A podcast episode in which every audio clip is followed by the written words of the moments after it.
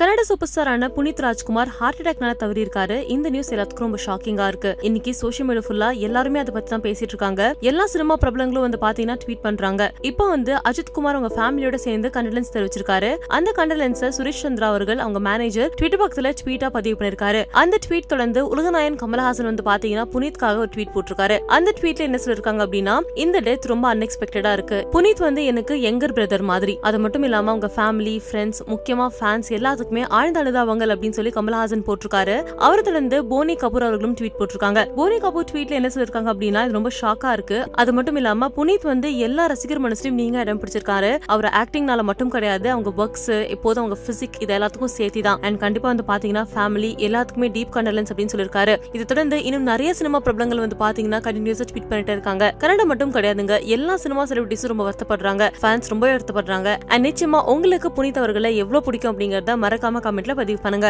மறக்காம சினி உலகத்துக்கு லைக் பண்ணுங்க ஷேர் பண்ணுங்க சப்ஸ்கிரைப் பண்ணுங்க.